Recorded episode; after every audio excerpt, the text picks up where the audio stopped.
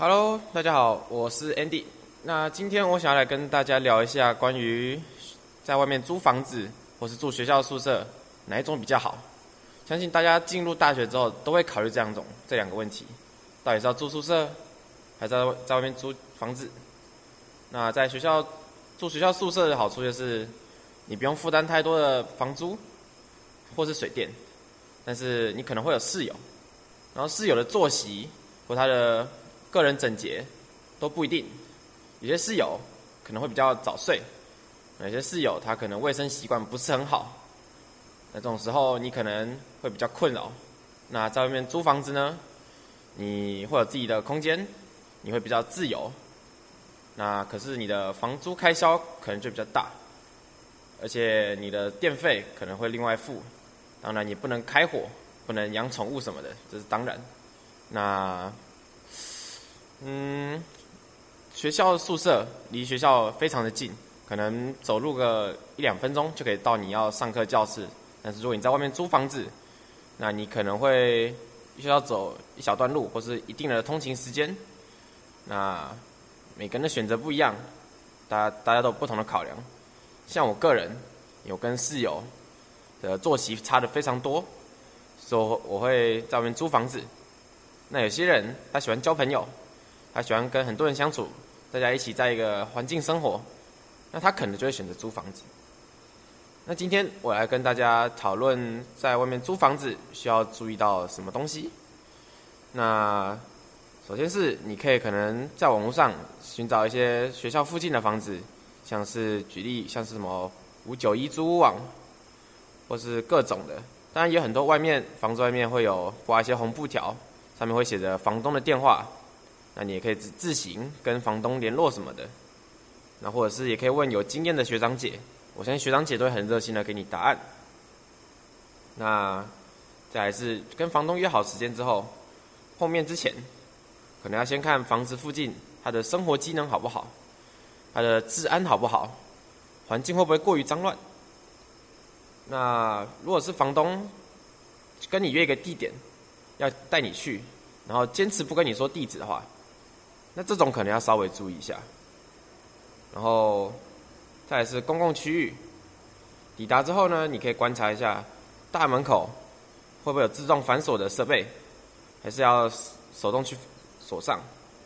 那如果你觉得进去觉得很闷、不舒服，或是有霉味，那这间或许就可以不用考虑。啊接下来是看有没有机车停车位，大家上大学之后都会买车。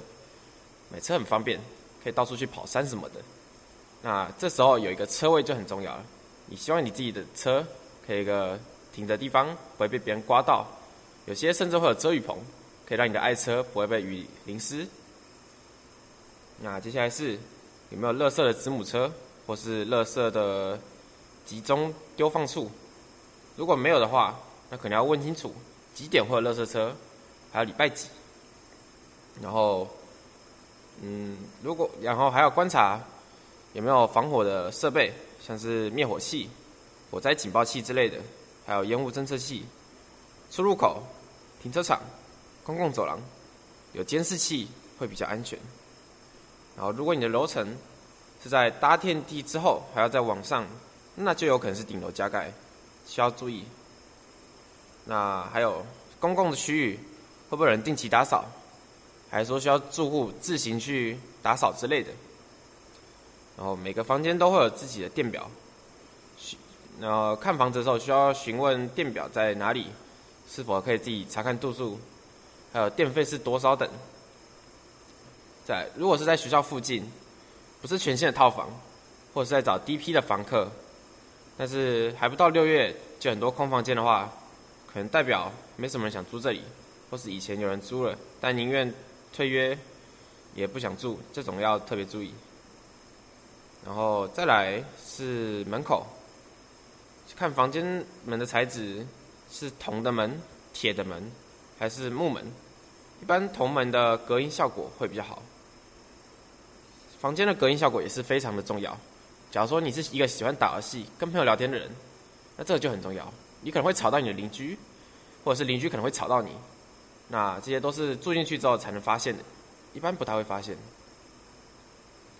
然后接下来是气味，房间有没有烟味、霉味、宠物的味道，有怪味，都影响健康跟你的租屋品质。还有家具，最基本的就是床、桌子，还有衣柜。床的尺寸，单人、单人加大、双人，还是加大双人。然后可以的话，看问问房东能不能坐看看，看它的软硬度，或是有没有异味，有没有附保洁垫。还有椅子坐看看会不会坏掉，以免坏掉之后房东说是你的问题，要求你赔钱。那如果房间有附沙发，看上去非常有质感，但是因为发沙可能会因为刮到或是沾到食物之类的，沙发一组通常都好几千块甚至上万。如果沙发本身就有一些小瑕疵，最好拍照存证，并在房东面前指出这些瑕疵的地方，避免日后。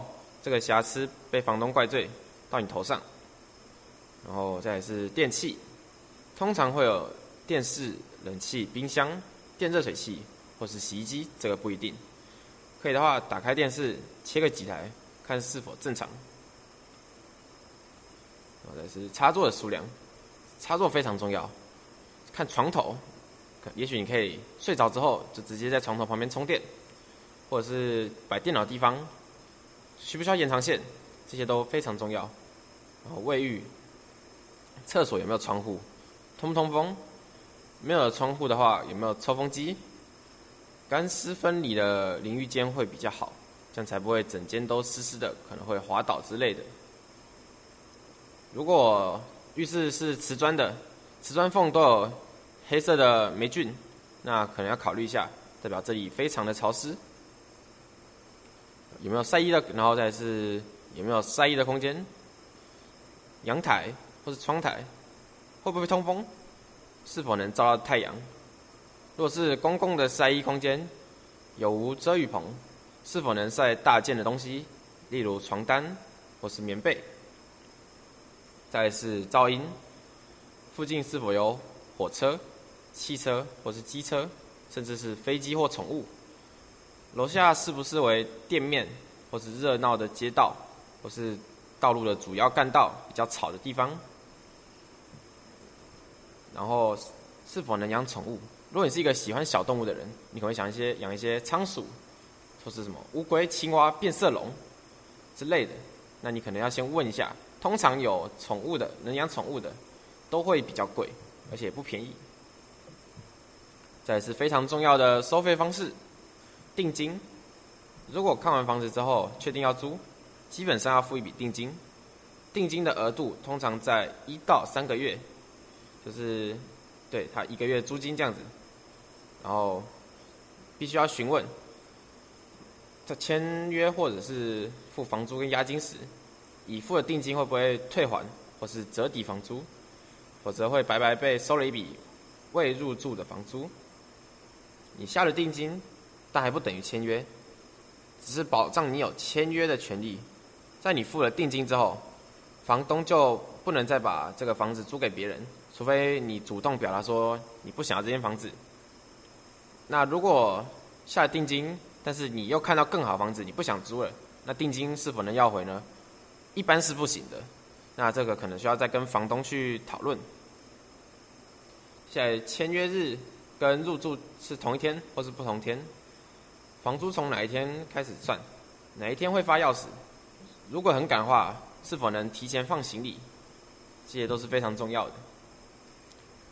再是收据，不管你是付现金还是汇款，房东都要给你收据。没有收据的话，要主动问，以免日后吃亏。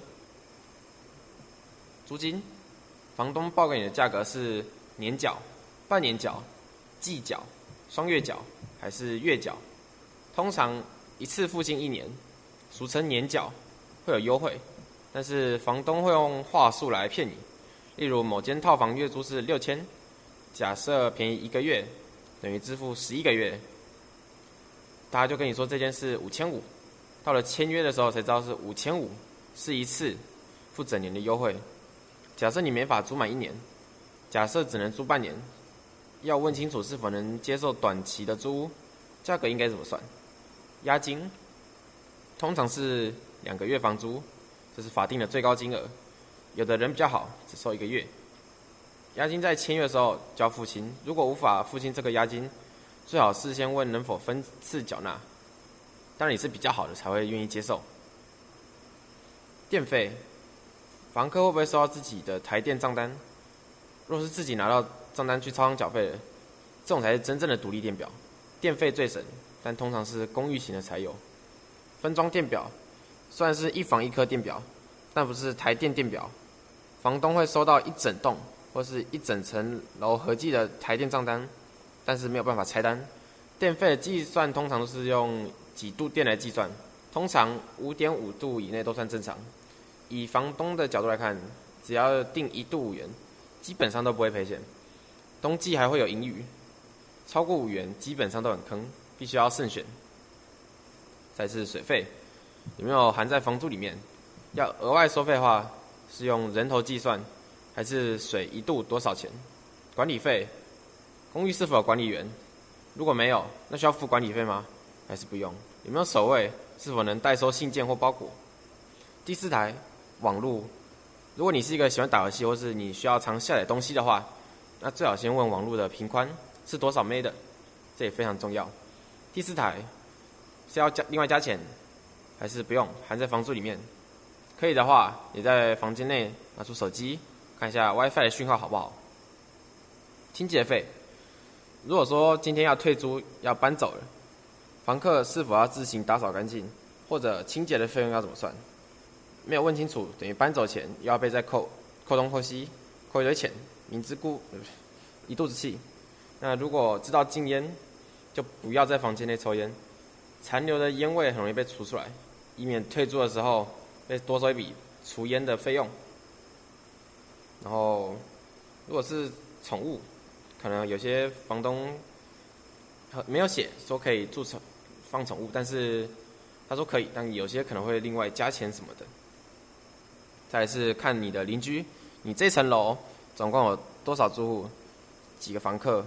那房东可能比较熟的，他可能会知道他的生活的状况，会不会带人？他的生活单不单纯？会带男女朋友吗？哎，他就是只有一个人，这些还蛮重要的。最后也是最重要一点，房东的人品，房东的态度跟处理事情的态度会大大影响租屋的心情。最好先上网，迪卡、PTT 或是 Facebook，或是跟你的学长姐打听，这个房子评价好不好？如果是很雷的，已经很多负评的，那就尽量少碰。就算很便宜，还是不要去碰会比较好。基本上这些就是在外租需要比较知道要知道的事情。那接下来，如果你住学校宿舍，它又有什么好处跟坏处？像前面都讲过了，你的室友可能会卫生习惯不好，他可能会垃圾两三天才丢，甚至是不丢，到了长苍蝇或是果蝇之后才丢。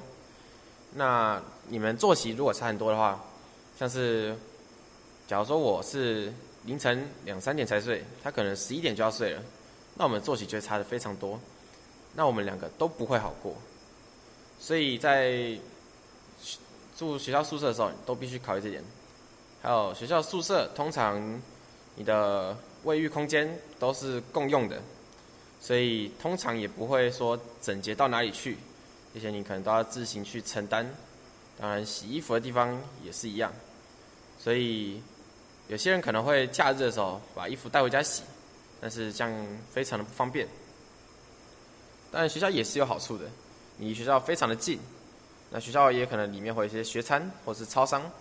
你要吃东西的话也是非常的方便。然后，如果你今天忘记带了课本或是一些重要东西，马上就可以回宿舍去拿。那我觉得住宿舍也是其中一种考量，但我个人会比较喜欢有有自己的空间。